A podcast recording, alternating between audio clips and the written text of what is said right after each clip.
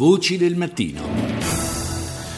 Cominciamo il nostro consueto viaggio attraverso le notizie, le voci e i suoni dell'attualità internazionale con il Washington Post che dedica l'apertura alla morte dell'ex sindaco di Washington Marion Berry.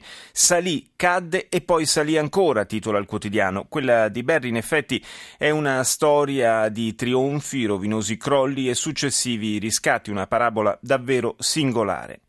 Alla guida della città dal 1979 al 91 Barry si era guadagnato il soprannome di sindaco a vita. La sua vita politica aveva subito un brusco stop con l'arresto per consumo di sostanze stupefacenti e la successiva condanna a sei mesi di carcere. Poi il ritorno in politica con l'elezione nel Consiglio cittadino attraverso la candidatura nel Ward 8, una delle zone più depresse di Washington. E infine l'ultimo mandato da sindaco prima del ritiro. Afflitto da numerosi problemi di salute, Barry è morto poche ore dopo essere stato dimesso dall'ospedale. A lui ha dedicato un ricordo anche il presidente Obama e così si è espresso l'attuale sindaco di Washington. We will miss Mayor Marion Barry. He has been an inspiration to so many people and a fighter for people and a champion uh, for the people of Ward 8. Ci mancherà il sindaco Barry, ha detto Muriel Bowser, è stato fonte di ispirazione per tante persone, ha combattuto per la gente ed è stato un campione per gli abitanti di Ward 8. Ha vissuto fino all'ultimo minuto la vita come voleva viverla e ha lasciato una forte eredità per tanti giovani. Un altro afroamericano che ha conosciuto grandi alti e bassi è l'attore comico Bill Cosby, famoso anche in Italia come protagonista della vecchia serie televisiva I Robinson.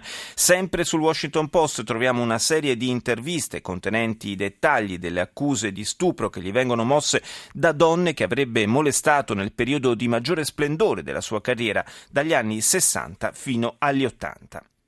Restiamo sulla stampa statunitense con il New York Times che oltre a riportare la notizia delle decine di vittime causate da un attentato suicida in Afghanistan titola Un'ora di auto fuori Kabul, i talebani regnano.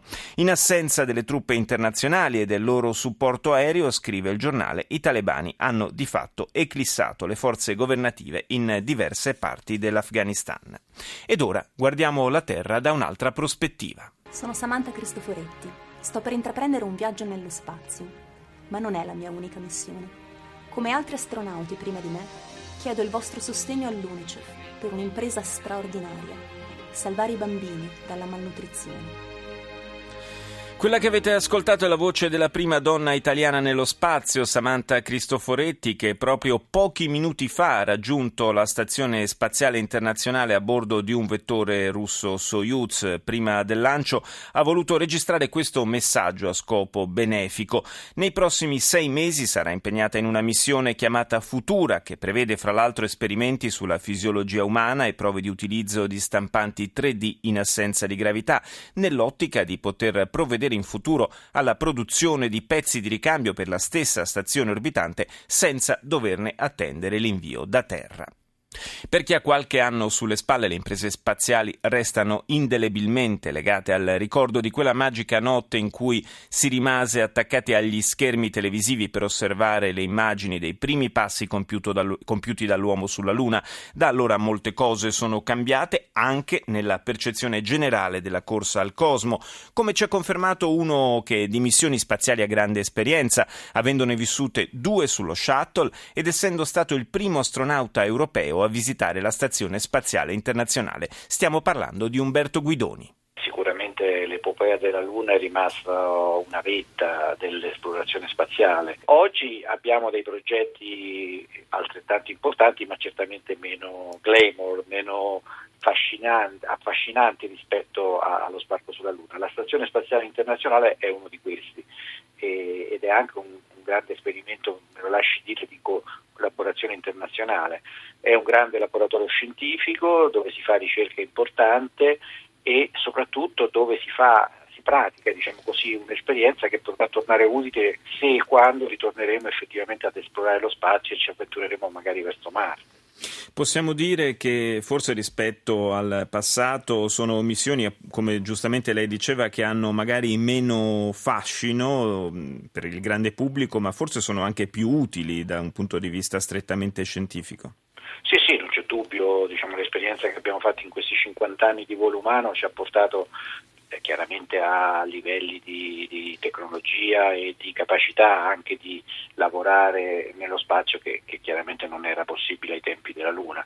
Eh, in fondo la Luna era prima di tutto un, un, un evento anche dal punto di vista diciamo, eh, politico, militare per dimostrare chi fra russi e americani fossero i più forti, quindi eh, anche se c'è stato un ritorno scientifico è stato sicuramente minore di quello che c'è oggi rispetto a, all'attività che si svolge sulla stazione spaziale internazionale. Lei ha parlato della, prima della rivalità tra russi, allora sovietici e statunitensi e poi della collaborazione che è sotto gli occhi di tutti, appunto proprio nell'ambito della stazione internazionale spaziale, ma eh, c'è un nuovo attore, diciamo, sul palcoscenico, cioè la Cina. È ipotizzabile anche un'estensione della collaborazione con la Cina? Al momento la vedo difficile perché gli americani sembrano decisi a non lasciare spazio ai cinesi che pure hanno chiesto di partecipare al progetto della Stazione Spaziale Internazionale. Credo che ci sia ovviamente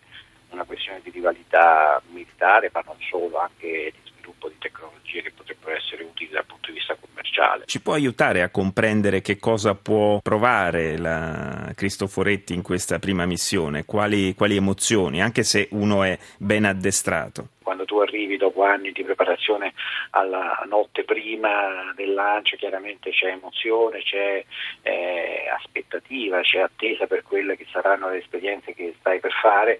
Credo che ci sia anche un, un attimo di, di, di, preoccupazione rispetto a quelle che saranno le condizioni in cui ci si troverà a, a vivere, perché gli astronauti si addestrano per anni a preparare la missione, ma c'è una cosa su cui non ci si può addestrare sulla Terra ed è l'assenza di peso. Quella è una cosa che ciascuno astronauta deve vivere per la prima volta quando poi si arriverà eh, nello spazio e ognuno naturalmente la vive in modo diverso. Quindi per quanto sono colleghi che hanno già esperienze precedenti che ti aiutano e ti dicono quello che proverai, ma il momento della verità è quando arrivi lì e ti sganci dal seggiolino e cominci a galleggiare libero nel, in assenza di peso. E poi mesi in uno spazio così ristretto, insomma, oltre che in assenza di gravità. Ah, certo, certo, c'è poi in più per Samantha una permanenza lunga che sicuramente pone anche dei problemi di mantenere la, lo stesso livello di attenzione, di partecipazione per tanto tempo.